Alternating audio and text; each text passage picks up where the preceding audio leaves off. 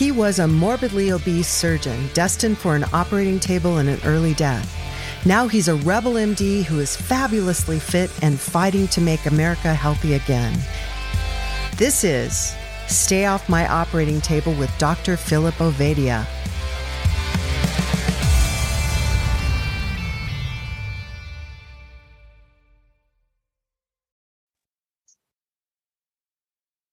All right. Now we're live. Well, welcome back, everybody. This is the Stay Off My Operating Table podcast with Dr. Philip Ovadia. I'm your co host, Jack Heald. We are pleased to have you here. Um, good things have been happening on this podcast week after week after week after really interesting guests, fun people to talk to. And we've got a guy this week that, for some reason, I have been following on Twitter. I don't actually know why I, you ended up being in my follow list, Nick. But from your Twitter feed, I would not have guessed that a physician. I would have guessed you were possibly a, I don't know, like a Navy SEAL or a counterterrorism expert, or uh, I could go on and on. So Nick Greiner is here with us today. Well, thank you for having me. I appreciate the compliments there. And I will say that I am nothing like any of that that you mentioned. Um, I do not, I did not serve in the military. I do not consider myself to be any amount of a, uh, you know, a tough guy. I, you know, I just, I'm glad to be here. And, uh, you know, I, I do, you know, I do enjoy some, some things, uh, you know, I, I, I train a certain way, you know, I, I have strong opinions about certain things, but I appreciate the compliments. Thank you much. He has strong opinions. Phil, set us up here. Tell us about why you invited this Nick Greiner guy onto the show, and uh, and then let's have fun. Let's do what we do. Sure thing. And, uh, you know, I have certainly been following Nick for a while on social media as well. And we've had a chance to uh, talk on a number of occasions. Um, and the reason you follow him is because um, as much as I consider myself a rebel MD, and uh, many of the other physicians I interact with are rebel MDs, uh, I would say Nick is the rebel among the rebels. And uh, Nick uh, has certainly never been afraid to uh, speak his mind and uh, always entertaining and has some great thoughts around health. And so that's why we had him on and excited to dig into it with him today. Okay, so Nick, why does Rebel MD think you are a rebel among rebels? So, are we talking about life in general, or are we talking about healthcare? Hey, he's the one who described you that way, not me. but I do think we're talking healthcare. Yeah, I think it applies to both. I think yeah. uh, the attitude that you bring to life is the attitude that you bring to healthcare, and uh, it uh, it shows through. Well, I'll, I'll tell you what. I'll say this: my general mentality and I guess maybe worldview is, um, you know, I was raised in, in a way that my life was mine to fix, or that people's lives are theirs to fix, right? And that's and I believe that's certainly the case in some instances in healthcare. Now, obviously, there are situations where people need to rely on skilled physicians, skilled surgeons, like the good Dr. Phil here, correct? But I think if we're talking about lifestyle things, nutrition, exercise, mindset, light environment, and you know, hopefully we get into that. I think that a lot of this falls on us as individuals. And there's this this attitude that to me it's if anything gets under my skin is just this this something for nothing attitude where um, and, and, again, if we're talking about healthcare, it's it's people they go see their their their healthcare providers and they want their providers to give them any everything that they need and maybe not understand that they have to go home and do their part. Mm. So I I think more than anything that's that's where I come from at least at least in that aspect. So you're not a coddler. No, not one bit. And I'll tell you this. I'll say this real real quickly here. Um, there are enough of healthcare providers like that, right? There, there are plenty of healthcare providers that will tell their people, they'll beat around the bush. They'll tell them that things, you know, they'll, it's not, it's not your fault. And sometimes things aren't, aren't their fault, right? I'm not, I'm not saying that that's not the case, but that's not me. you know, and, and it's easy to find healthcare providers out there like that. I'm just not one of them. Okay, so what kind of medicine do you practice? Let's let's lay down the the just give us give us a background here. So basically, what we I've been in practice for about 15 years, and what we do, I could describe it's basically um, the direct primary care and regenerative medicine. I have nine staff, including nurse practitioners, RNs, and basically, what what depending on the person, the situation, they'll see whoever, right? So the people that I see mostly, I'm doing lifestyle things with them.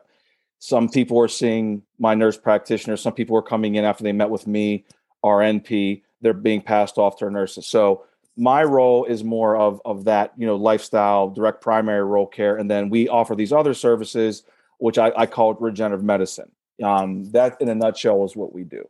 Okay, define. I've heard of regenerative farming and I've heard of regenerative uh, braking, but I'm not sure I know what regenerative medicine is? So, some of the things that we offer, and again, depending on the person, this could be considered to be niche, right? So, we do things like um, we do stem cell therapy, we do prolozone therapy, uh, injections, we do major autohemotherapy with UBI, which is basically IV ozone. Um, we do NAD. We do high high dose ascorbic acid, things like that. Um, depending on the case, depending on the person, if it's indicated, if it's safe, then we do things like that. We we see besides the typical person that we would see with maybe metabolic disease, things like that. We see a lot of people that have like you know these. We see a lot of Lyme disease, for example, a ton of Lyme disease. Um, these people respond very well to things like major autohemotherapy, UBI. Um, so that part of the practice is what I would consider regenerative medicine. Phil, um, I'm in the deep end now. Could I tag you in here? Sure thing. And uh, we're going to uh, ask Nick to step back a little bit and talk about his background, you know, his training, and kind of what led you uh, to uh, this, uh, you know, to this place. Because, uh, you know, you, you've certainly branched out into a number of areas that are not typical uh, and uh, so, why don't you give us a little bit of the backstory, um, how you, you know, just kind of how you got trained, and then how you started getting into some of these uh, other areas of therapy. Sure. So the the short version of how I kind of got into what I did was my mother um, suffered with some some illness early in her 40s.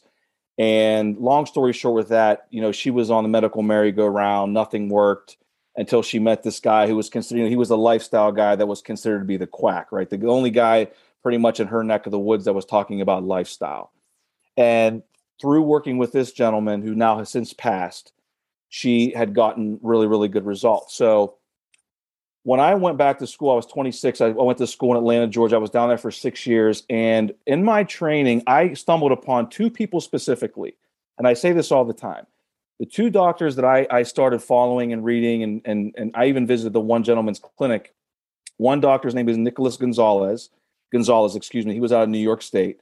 He has since passed. The other gentleman, whose name is Tom Lodi. He's a physician out of Mesa, Arizona. Now, both these guys, they're, they're both of their specialties were were more so cancer but with some of these regenerative therapies, some of the ones that I had mentioned. Now, of course, they were doing things like chemo, IPT, and things like that, right? Insulin, insulin potentiated chemotherapy and things like that. But what, what I found interesting was that there was a, in, in my opinion, a very big need for these things. So I decided when I, my, at the time, my girlfriend, who's now my wife, we decided that this is the type of clinic that we want to have, but we're going to have to have the right team, the right staff, and the right training for it. So that's what we spent a lot of our time on. I tell people all the time, you know, the things that I learned, you know, I, I, I was in school from, I don't know, just I was 18, 19 years old. I got out at 32. And, and, you know, most of that time was learning how to pass boards and OSCEs, right? Um, I think the, the, the stuff that well, that taught that teaches us or teaches people how to be good clinicians is what you do in practice and learning from others. Um, and even for you, Doc, too, you know, reading your stuff, it's really amazing to me. I was talking to my mother, we were on vacation last week, and I was going through all this stuff and bringing up a bunch of things that you talk about, and she was like, "Why don't all doctors know this?" I'm like, "Well, does does anybody know everything? You know, nobody knows everything, right?" So anyway, that's where we decided to do that, and we had to bring the right people in. You know, so even me myself went outside, got a couple of diplomates, um, and just learned more lifestyle, more nutrition, and then along the way, you run into people like you, Doc. You run into people, a lot of these people that I follow on Twitter, Tro, you know, Jay Montgomery, you know, and and and you pick a lot, you know, from from each one of, or you pick some things from each one of you, you know, um, and then you kind of put all this together, and you are more or less able to deliver quality healthcare, I guess, more or less. But um, yeah, the regenerative medicine stuff uh, we we learned from those two doctors mostly specifically. And you know, talk a little bit about you know as you're kind of you know building up this skill set and and you know looking into some of these things um, you know obviously the, the the the criticism of a lot of the therapies that you use and you know a lot of other people use. You know they're labeled as alternative medicine and and you know quackery and all this yeah. but clearly there are a lot of people that benefit from these things. And you know how do you decide um, you know what what are the therapies that you want to be offering you know your patients? And you know i'm sure there are some things you look at and you say no this isn't you know this doesn't make sense or this isn't useful and we're not going to incorporate it. Uh, and i'd love to learn a little bit about your mindset as you approach that problem. Sure. Well just like everything else you know you want to make sure that you know any, everybody that comes in they get an examination we take a history they get an examination. Um, and even with some of these oxidative therapies, so for example, high dose ascorbic acid and major autohemotherapy is their oxidative therapies, and they require us to do labs. And one of the ones that we have to do with these therapies is G6PD. And um, because typically what happens if people come low, and there's there's usually a demographic that has low G6PD, but with oxidative therapies in general, if there is low G low G6PD, there's potential for hemorrhaging. So we always do something like that. So I say all that to say that we take the right precautions to make sure that these people are, are they're going to be safe if they do it. That's the first thing. Um, the second thing is, are these therapies are they indicated for what's going on with them? So, like I said, my my my role more or less is talking with these people and passing them who they need to be passed to if they need to be passed off. Like I said, nurse practitioner, some other provider in my clinic. Um, and then, for example, okay, so I'll say this. For example, Lyme disease. So we see a ton of Lyme. We have a, a waiting list for for our Lyme patients. And if there is a such thing as a magic bullet for Lyme disease, if there is, in my opinion, it's major autohemotherapy with UBI. We've had people that okay. were brought in. Time out. Time out. Yep. You're talking to a medical professional here. Yep. So explain. so major autohemotherapy is just the long verbiage for ozone therapy, O3, okay. IV ozone. Right. So we have an ozone gener- generator in the clinic, and we, depending on the dose, we draw the ozone into a syringe and we introduce it into sterile water, right? And then it's dripped into the patient, right? And and then what happens is with the UBI, the ultraviolet blood irradiation, it passes through the UBI machine is another step of blood cleaning, and then it goes back into the patient. So you're um, taking the blood out. I'm talking about the UBI. The blood comes out. It goes through this ultraviolet blood. Cl- cl- it's exposed to ultraviolet light, which has a cleansing effect, and then it's just put back in the body. The ozonated blood goes through the UBI machine, comes back in. So we draw the blood through a 60 cc syringe, and then we put it in the bag and it's dripped back through the UBI machine back into the patient. So that is MAH or major autohemotherapy, right? Thank, thank you. Yeah, sure, no problem at all. Um, there are but, people who listen to this who are not medical professionals. Sure, sure. And I like represent I, all the dummies. Well, you know, listen. Here's the thing about this. You know, there. I, I don't know. There are very few clinics, and I'm not saying this boastfully. I'm saying this truthfully. There are very few clinics in the United States that do MAH. Very few, and maybe a dozen right? I could be wrong. I mean, there, but there isn't. There aren't many. There are um, already people going. How do I get a hold of this guy? Uh, and I'm telling you, folks, all the contact information will be available in the show notes, and we'll talk about it. We're not going to do that right now, but. Yeah. Carry but on. like so yeah and like i said it's very you know we typically see a lot of people um with with Lyme, and that's our pretty much their go to for Lyme. And then I'm talking about chronic Lyme, right? M- mostly. Now, my wife, about a month ago, six weeks ago, she was bit by a tick. We were out to eat one night, and she comes back to the table from the restroom. She's like, "Nick, look look at this." I'm looking, and I'm like, "Oh, did you have a tick on you? you I mean, you saw the rash, right?" And um, the very next day was it was I even put the pictures on Twitter of the back of her. It was right on the back of her knee. So what do we do? She she was put on doxycycline, right? She was put on on on that because we want, and I think that that's a very good idea if you know that it happened quickly or that it happened recently, right? But a lot of these people that we're seeing, it's we're talking years and years. So chronic Lyme, we see a lot of that. So, um, but then some of these other things that we do too, and like I said, this is I, I don't niche might not be the right word because we see so many people with these things, but it's usually people with these conditions, right? So we're just if somebody comes in there to type two diabetic, we're not putting them on ozone, right? We're talking about their lifestyle.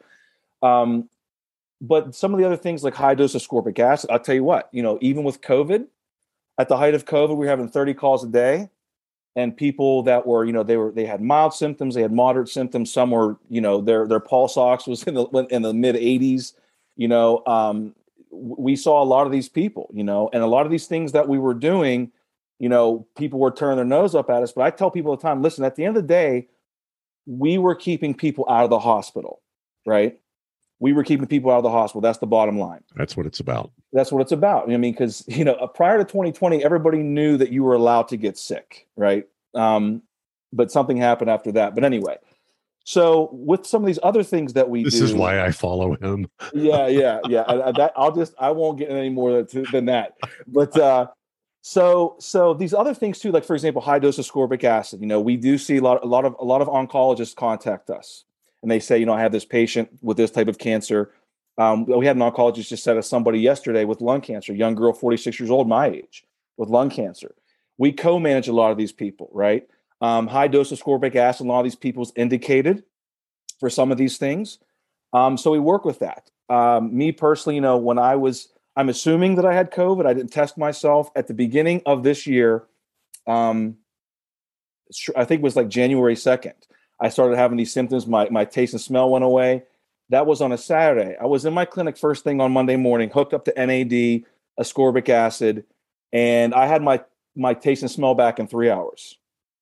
Wow. And then and two days later, I was symptom free.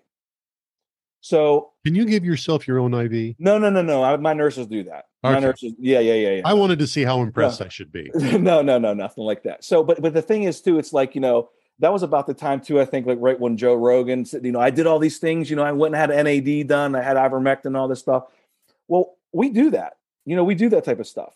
So I take advantage of that. You know, when my wife had that tick bite, not only did she take doxycycline, but she hooked the nurses hooked her up. She did 11 days in a row of ozone. And so far, so good, you know.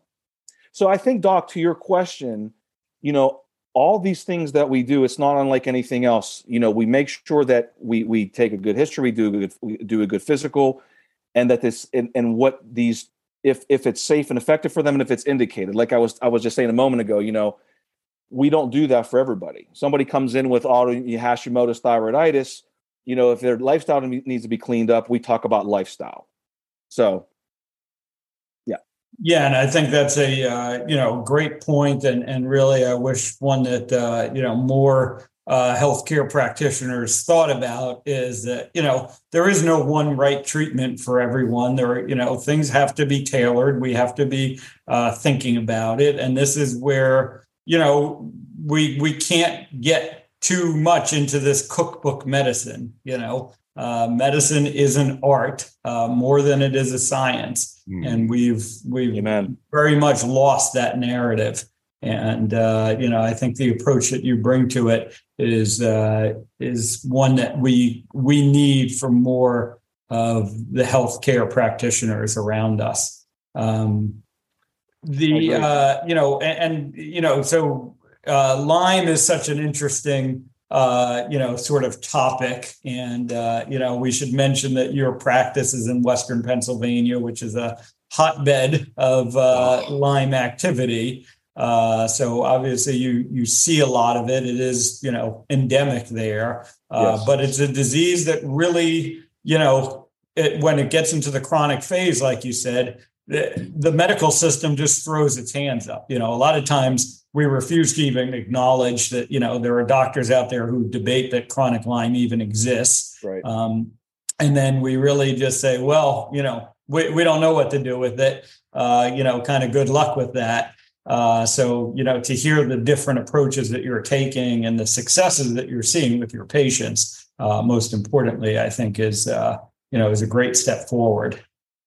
Well, to, to that even, Doc, the the what you mentioned, the the confirmation is is you know you have these tests. I mean, iSpot people like iSpot. You know, people I guess maybe in the Lyme circles. There's a guy, um, kind of in my neck of the woods in Hermitage, PA. You know, he's considered to be the Lyme specialist in the area. Well, you know, he a lot of these people like iSpot as confirmation, you know, Western blot, ELISA, iSpot, people like looking at these tests. I think they're all for the most part useless depending on the stage, right? Because the nature of Lyme, you know, it can change stages and it can hide from this or that. I mean, honestly, there's there's a there's a specific test that that is, is not inexpensive that in my opinion is probably one of the best ones that you can get to confirm that you have it and to also confirm that you're improving objectively, right? Subjectively, you can have symptom improvement, you can feel better.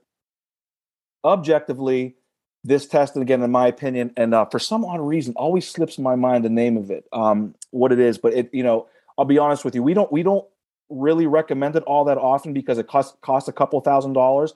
I don't sell it in my clinic People have to mail out for it. They pay for it. Themselves. I have no affiliation with it.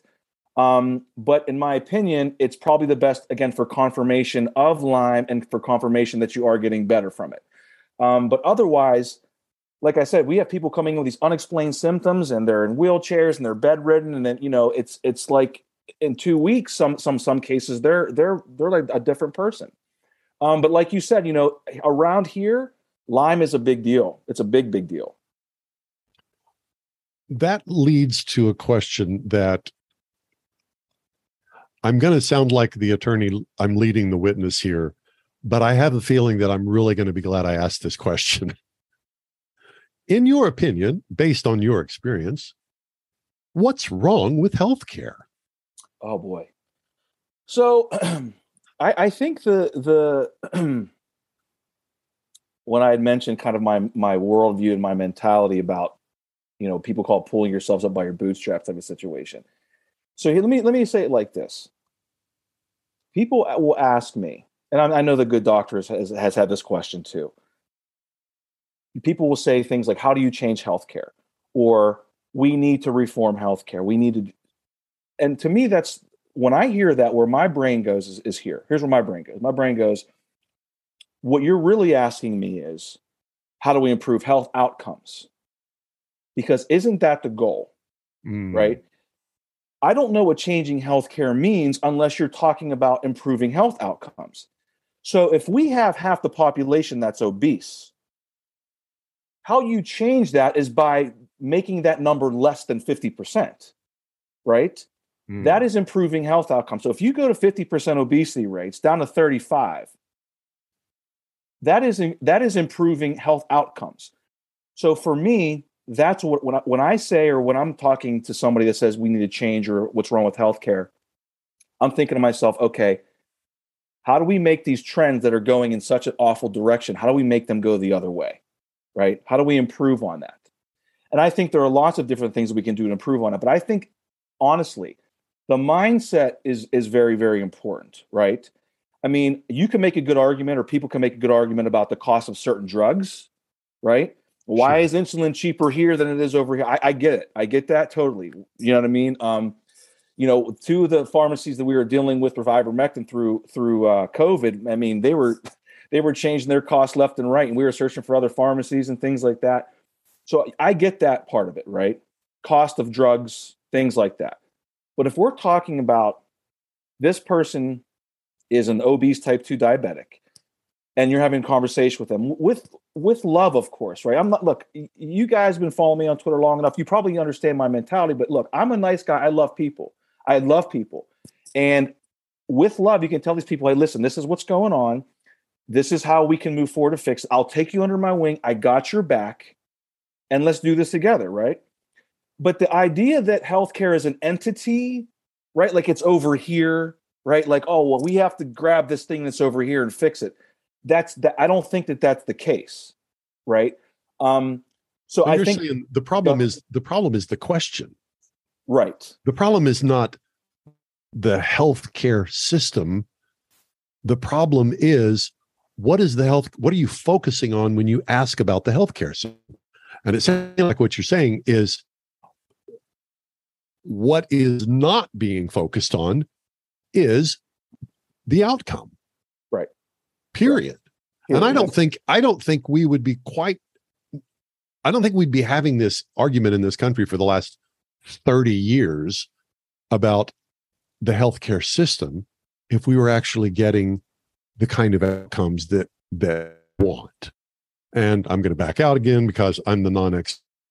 so all right. Yeah, no, I I would certainly agree with that, you know, and, and more so what I would even say is, you know, the individual outcomes uh, is what we have, you know, really lost focus on. Yeah. And uh, you know, again, getting back to treating people instead of treating the system uh, is, uh, you know, where and, a question like, you know, why is insulin so expensive?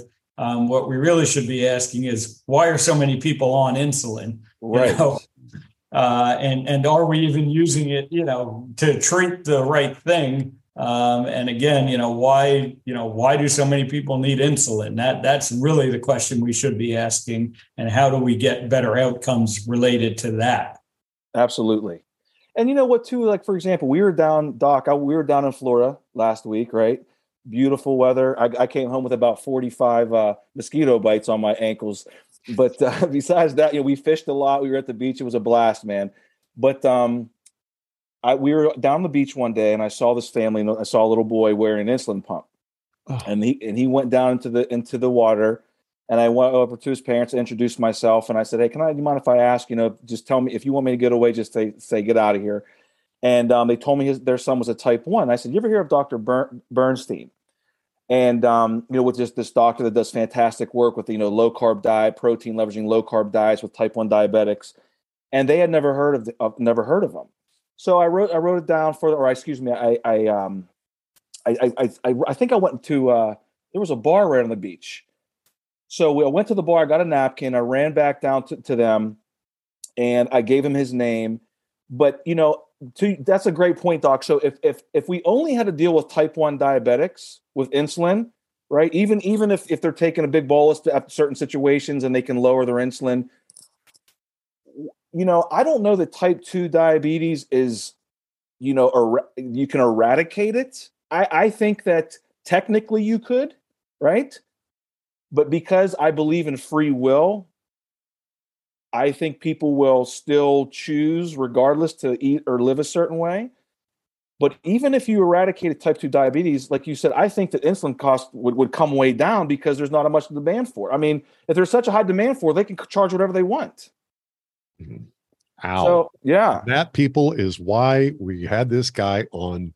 Yeah. I love it. I, I mean, that's that's the type of of clear thinking um unambiguous articulation of the issue that helps to move all down the field. I don't mean want to mix my metaphors here, but yeah, part of the reason it's so damn expensive is the demand is skyrocketing. Right. Anybody who knows diddly about how economies work knows, hey, if you can sell everything you can make, then you sell it for as much as you can make it for. Right. That's right. Jeez Louise.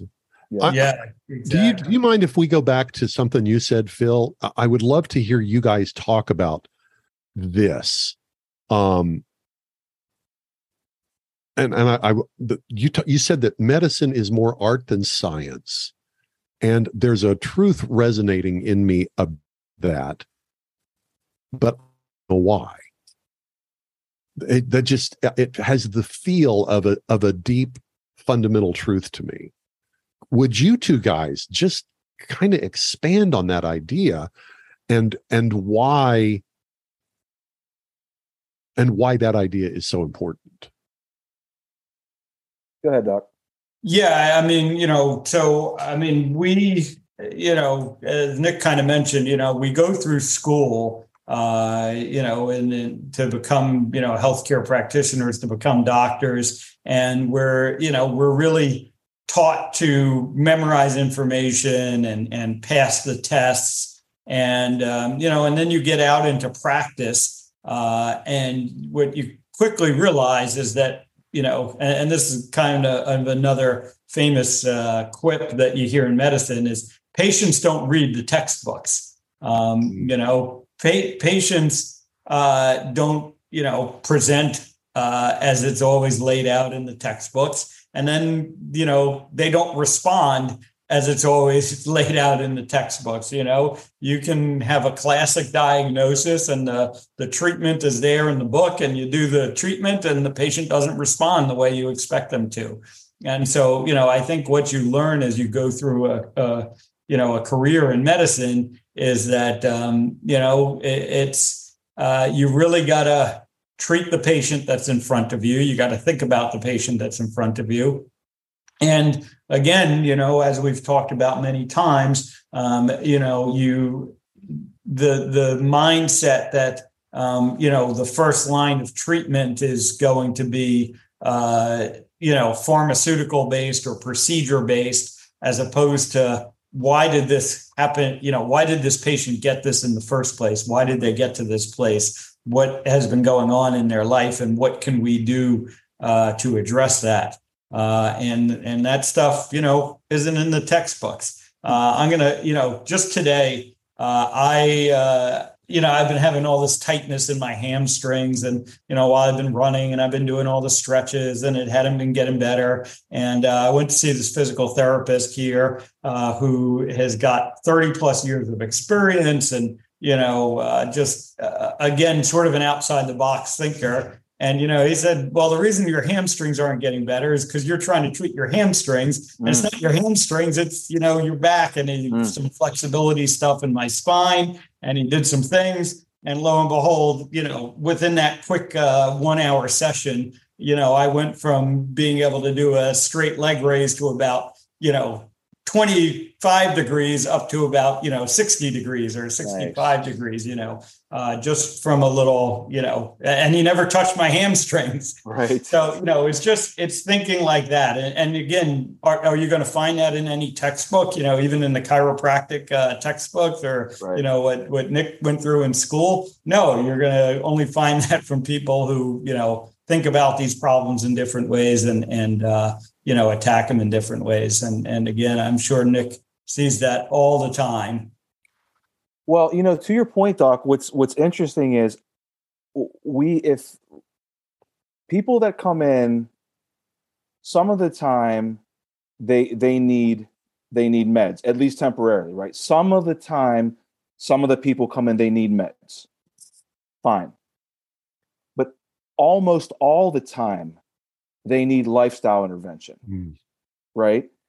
And i think that i think that healthcare is whatever's necessary whatever's safe indicated for the patient whatever that may be. Listen i am a big fan look i i i personally you know and look i don't care i'm i'm, I'm not afraid to disclose this. I personally take metformin i am not a diabetic. I take a baby aspirin i don't have heart disease right?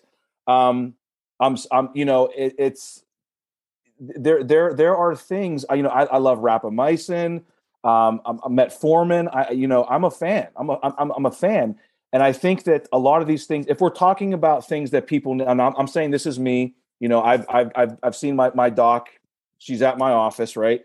Um, and I'm not. This is not medical advice, but what I say that is because if somebody needs medical intervention, again, at least temporarily, then then that is what it is. But almost 100% of the time, we're seeing people that need lifestyle intervention, right? Um, and if you can find somebody that can kind of mesh that together, then I think that you're onto something, right? And, and and I think that that for at least for me too, why I love direct primary care so much, is because you know direct primary care is you know kind of this you know some people call it concierge medicine or mem- membership, whatever the case may be. For, but for me, it's like I think the biggest thing missing in healthcare is accountability. You know, and I'm not necessarily talking about your a spouse or a, a, a parent or a sister. I'm talking about the actual provider. You know, um, if I'm sitting here telling you, hey, listen, you can text me, you can email me, i am going to take you under my wing. You can see me whenever that you want. When you want to see me, there, there will never be a question that goes un, unanswered. And if I don't know it, at least I know where to send you. That's going to give them, in my opinion, the, the, the best chance possible at getting better. Now, there's no guarantees. I had a gal tell me years ago, she said, I wish I could hire you to come to my house and live with me to smack the bad food out of my hand and follow me around my house. And I thought to myself, yeah, but that, that ain't even necessary. You know that's not even necessary. So um, i think you know there's a lot of things wrong with healthcare at least the idea of healthcare but i think there's a, a lot of things you can get right if you practice the right way. Yeah i think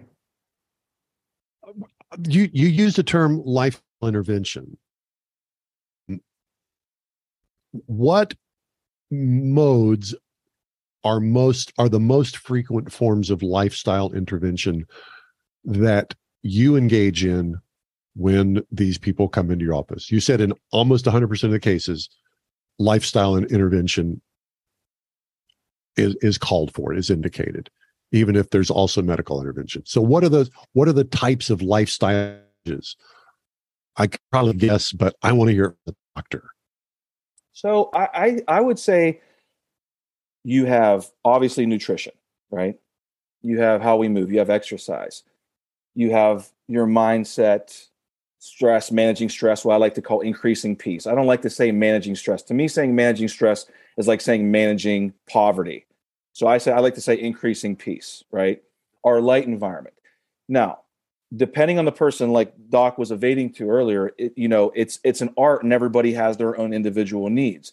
So let me give you an example. If somebody comes in, let's say they have their nutrition in order, and I mean like legit in order, right? But let's say they avoid the sun like the plague. they're on their they're on their their tablets, their laptops all day long.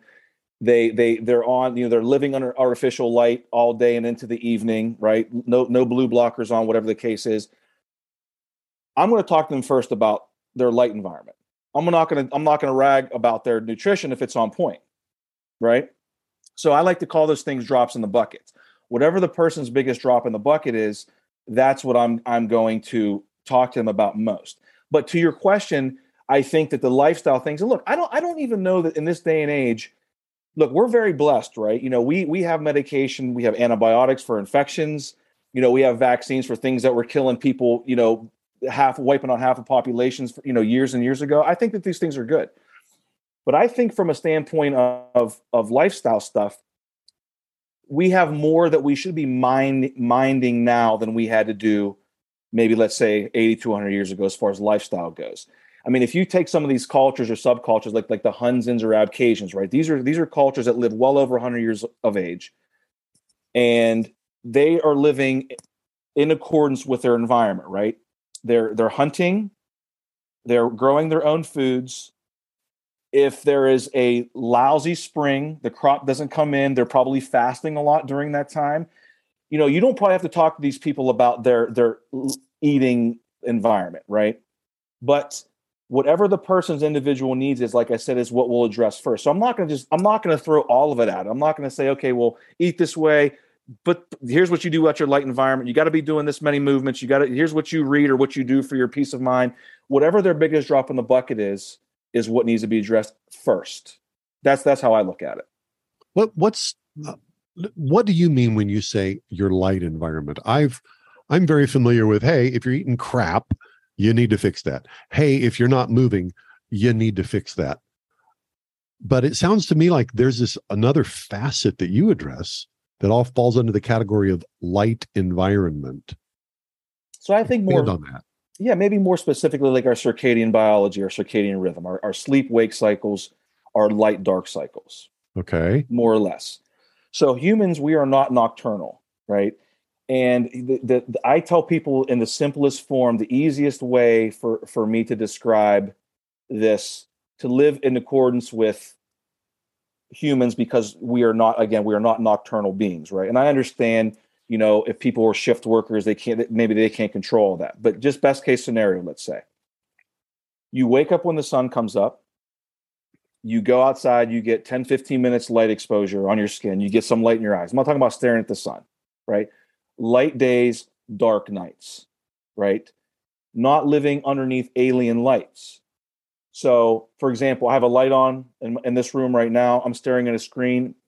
I forgot to grab my blue blockers. I'm not going to stress about it. Um, but not living under what we call alien lights, right? And then if you what's do, wrong with that? What why is that a thing? So fake lights. So the beautiful thing about the sun is you there's lots of good things about the sun. And we're and just so for everybody's listening, you know, people call me like a melanoma monger and things like that. You're telling people to go out. It's it's. But anyway, so I have to. I always have to say this. Talking about safe sun exposure, right? Um, safe sun exposure. The beautiful thing about the sun is that people just think about vitamin D when it comes to the sun. It's like, well, I'm going to go get some vitamin D. The beauty of the sun goes way, way, way beyond that, right? The light spectrum, number one, your skin being exposed to the rays, the UV rays, and the light spectrum. I always tell people vitamin D production is the beauty of all that is all the things that happen along the way physiologically for you to man for your body to manufacture vitamin D. It's not just the vitamin D because here's something else too. You can have somebody who has let's say their blood levels are I don't know, th- let's say 30, right? Which is considered to be normal, it's way too low you give them 10,000 international units of vitamin D a day for four months, get, maybe get their levels up to 50, let's say 50, 55. All you really did was manipulate labs with supplementation, right? Oh. So the benefits of the sun or what happened inter- what happens internally to manufacture the vitamin D, and that's not like it says the UV rays, it's the light spectrum. You're living in accordance because that's a light day, right? It's not so the, just the outcome, of the vitamin it is the process that is beneficial. Correct. Correct. Yeah. And all the all the other hormones and everything that are intermediates in that pathway and go along with it and and um, you know exactly it's that mindset that we can replace it in a pill you know and and whether it's sunlight or you know exercise mm. people say well you know what do i need to exercise why can't we get the benefits of exercise from a you know from taking a pill you know. We right. know for instance that nitric oxide levels go up when you exercise. So why don't i just take my nitric oxide? And it's like no it doesn't work that way. The body you know has evolved over the millions of years that we've been in this environment. And all of a sudden within the last blip of time you know on the on the scale um, you know, we've completely changed the environment, and and that has to do with the food and the light, and uh, you know, just how we interact with our environment. Uh, you know, there've been some very fundamental changes, and to think that that's not going to have effects is really where it, you know. Uh, because yeah, you know, uh, we don't necessarily we don't want to go back to being cavemen, uh, but you know we have to realize that there are going to be effects from these things and start thinking about how should we be mitigating those effects. That's such a great point such a great point. Yeah. I'm i'm i'm thinking here how I, I, is it ironic or funny or something? We've had some of these bro science guys on the podcast and of course lots of bro science on on twitter. Um all talking about get your sunshine, get out and, and get in the sun. And I know that I feel good when I get enough sun. And I know that one of the best things I can do if I'm feeling crappy is just go stand in my yard for 10 minutes and just. Right. But to have a medical practitioner come on and say, go get in the sun and it's it's not just the outcome of vitamin D levels that are good. It's it's the whole biological process that being in the sun uh, uh, stimulates catalyzes in your body that doesn't happen when you're under artificial light. Am I getting all of that right? Yeah, no, you're exactly right. Here's the thing: too. I tell two things. The first thing is I tell people the easy. If you guys, you know, people want like kind of like the Cliff Notes version. You know, I always say light days, dark nights. If you have to be watching TV or staring at phones and technology in the evening, put on blue blocking glasses. You can get quality pair for like nine nine dollars. You know what I mean? I don't have any affiliation or anything with that, but yeah, I tell people all the time: wear blue blockers at night block the artificial, block the blue light, especially at night, and have light days. Go outside. I mean, that is literally like the Cliff's Notes version, but also to even hold on, hold yeah. on, blue blockers. Um, I, it's a light that it's a glass that blocks out a particular spectrum of light, right? Blue blocking glasses, yes. And the reason for that is because the artificial light is has the blue.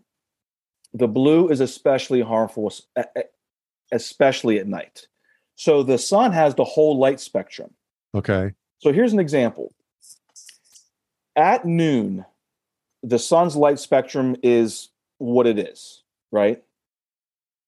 It just so happens to be that your your blue light or the the spectrum of of our of our devices the measurement i don't know the exact number happens to be the same about the as, same. as noonday sun. Yeah yes. If you let's say for example you were to look at uh-huh. your your computer at nine o'clock at night and you're you're checking email. Our retinal cells we have little metronomes in the cells in our eyes our body knows more or less what time it is even without looking at the clock so if you do that your brain oh i'm looking at a screen at nine o'clock at night it must be noon your brain says it's noon oh. so I, I, I tell people look you know just put throw on some blue blockers at night. You know what I mean? I have some like I you know I have some that are more casual that I wouldn't be afraid to wear out. You know, if I was going out to eat in the evening or something like that. But the ones I wear at home, man, they're they're wild looking. Um, but even too with this whole light thing, even with with our our eating, right? Our our um the frequency of our eating or the or the type of food do we eat? You know, it's it's like believe it or not, our mitochondria we we are given more grace in the spring and the summertime to eat higher carbohydrates. Now, again, this depends on the situation. I, I wouldn't tell this to a type 2 diabetic, right? But we are given, in fact, more grace to eat higher carbohydrates during the summer, spring and summer, because that's when it grows and the days are longer, right? So what everybody does is everybody wants to get cut for the summer. Right? I'm gonna get I'm gonna get a six pack so I go to the beach. Well, you know what other animals do in this in the summertime? They get fat, don't they? They get fat for the winter. Oh. We do it backwards. So even from our our eating, our this is all all part of the circadian biology. So again, these things are addressed, and like and like doctor said, you know this this all depends on the person. But I think generally speaking, for kind of everybody, get some safe sun exposure during the day. Right, go out in the morning, try to catch a sunrise. Even if it's cloudy, you can still get it. And then throw on some some blue blockers at night. Really, the simplest way you can do it that is probably the the clearest explanation I've ever heard. Uh, I've heard about blue blockers forever, and it, it, it always had the feel of uh, I don't know. I don't. I there wasn't enough of a powerful argument to make me go, "Yeah, I need to do that." Now I get it. Now I what, get it if you guys want to, if, if you want to read a really good book, the, the best book that I think to start off with, if you've never looked into, is called Lights Out. The name of the book is called Lights Out. Um, the doctor's name is slipping my mind. I read it years ago. It's called Lights Out. Um, I bought the ebook, but I think it's on Amazon for like four bucks, something like that. It's like the the best kind of like not too medical jargon explanation of all this stuff. It's really fantastic. Um, yeah, man, I'm telling you, if there's anything like like after after a certain point, you could. I mean, how much more? I mean, obviously, you can learn nuances.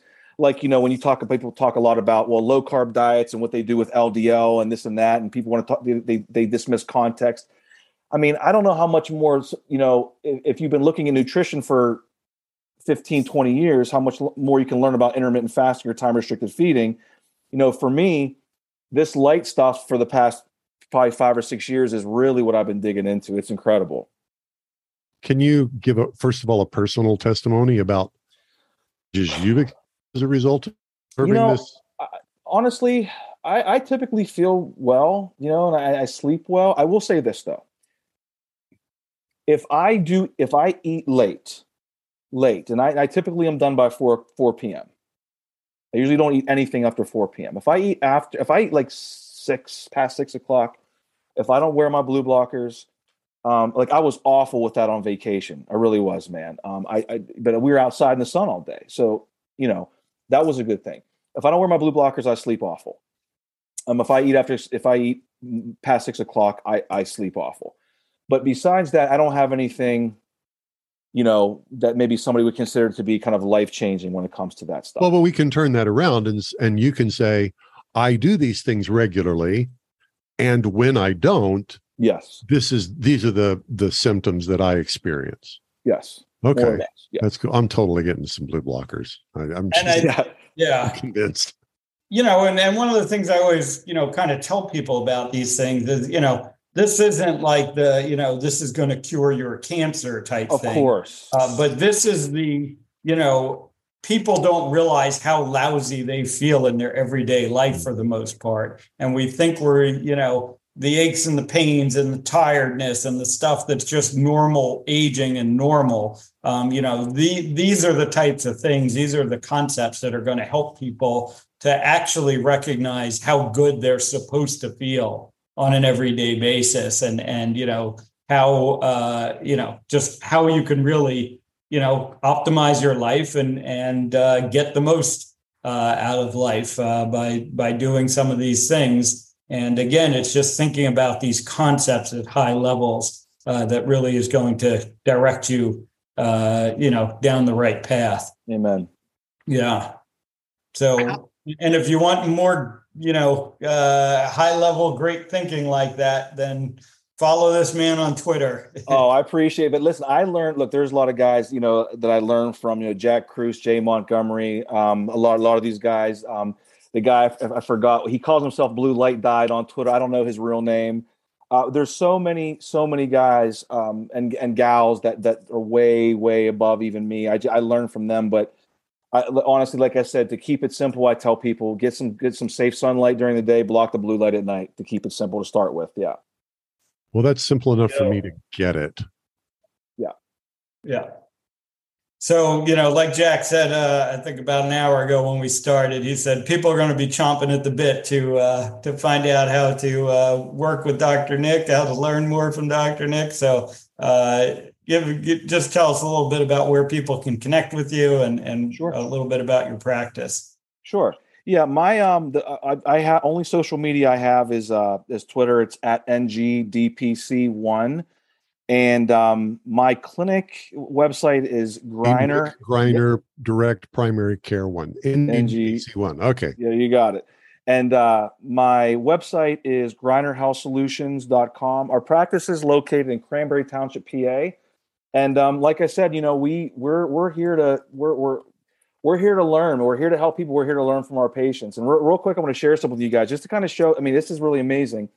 I had a gal about three years ago come in who was at the time she was 45 years old, and she had RA. She had debilitating RA, and when she came in, she RA said to me, "Is rheumatoid arthritis?"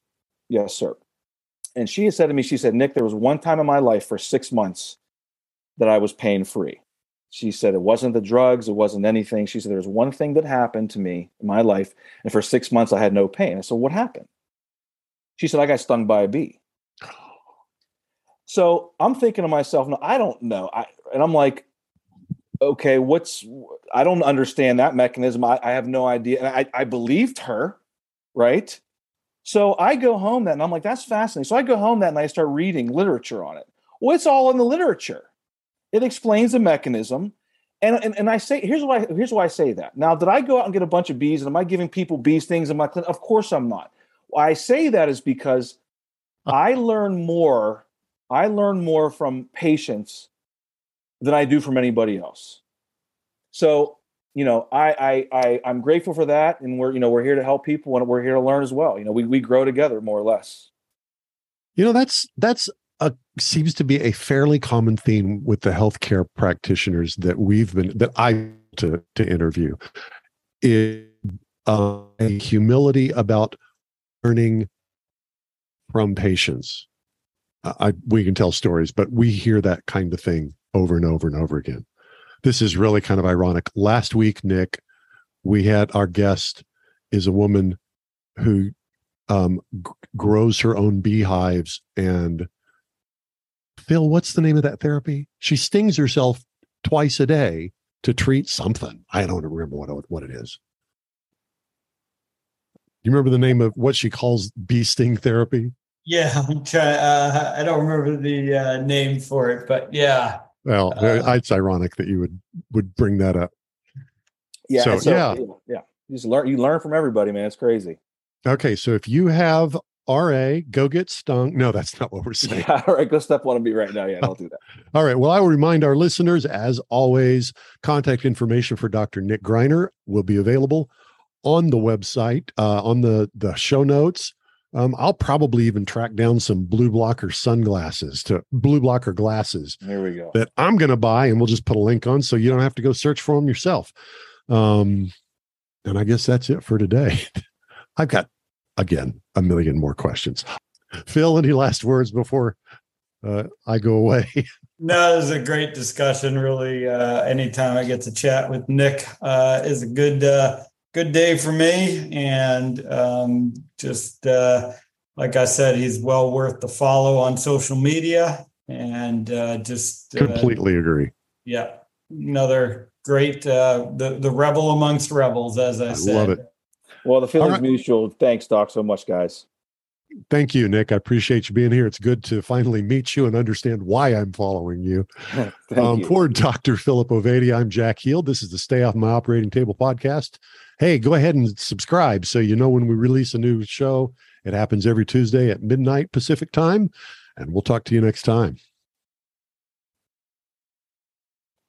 Chances are you wouldn't be listening to this podcast if you didn't need to change your life and get healthier. So take action right now. Book a call with Dr. Ovadia's team. One small step in the right direction is all it takes to get started. Contact us at ifixhearts.com slash talk. That's ifixhearts.com slash talk.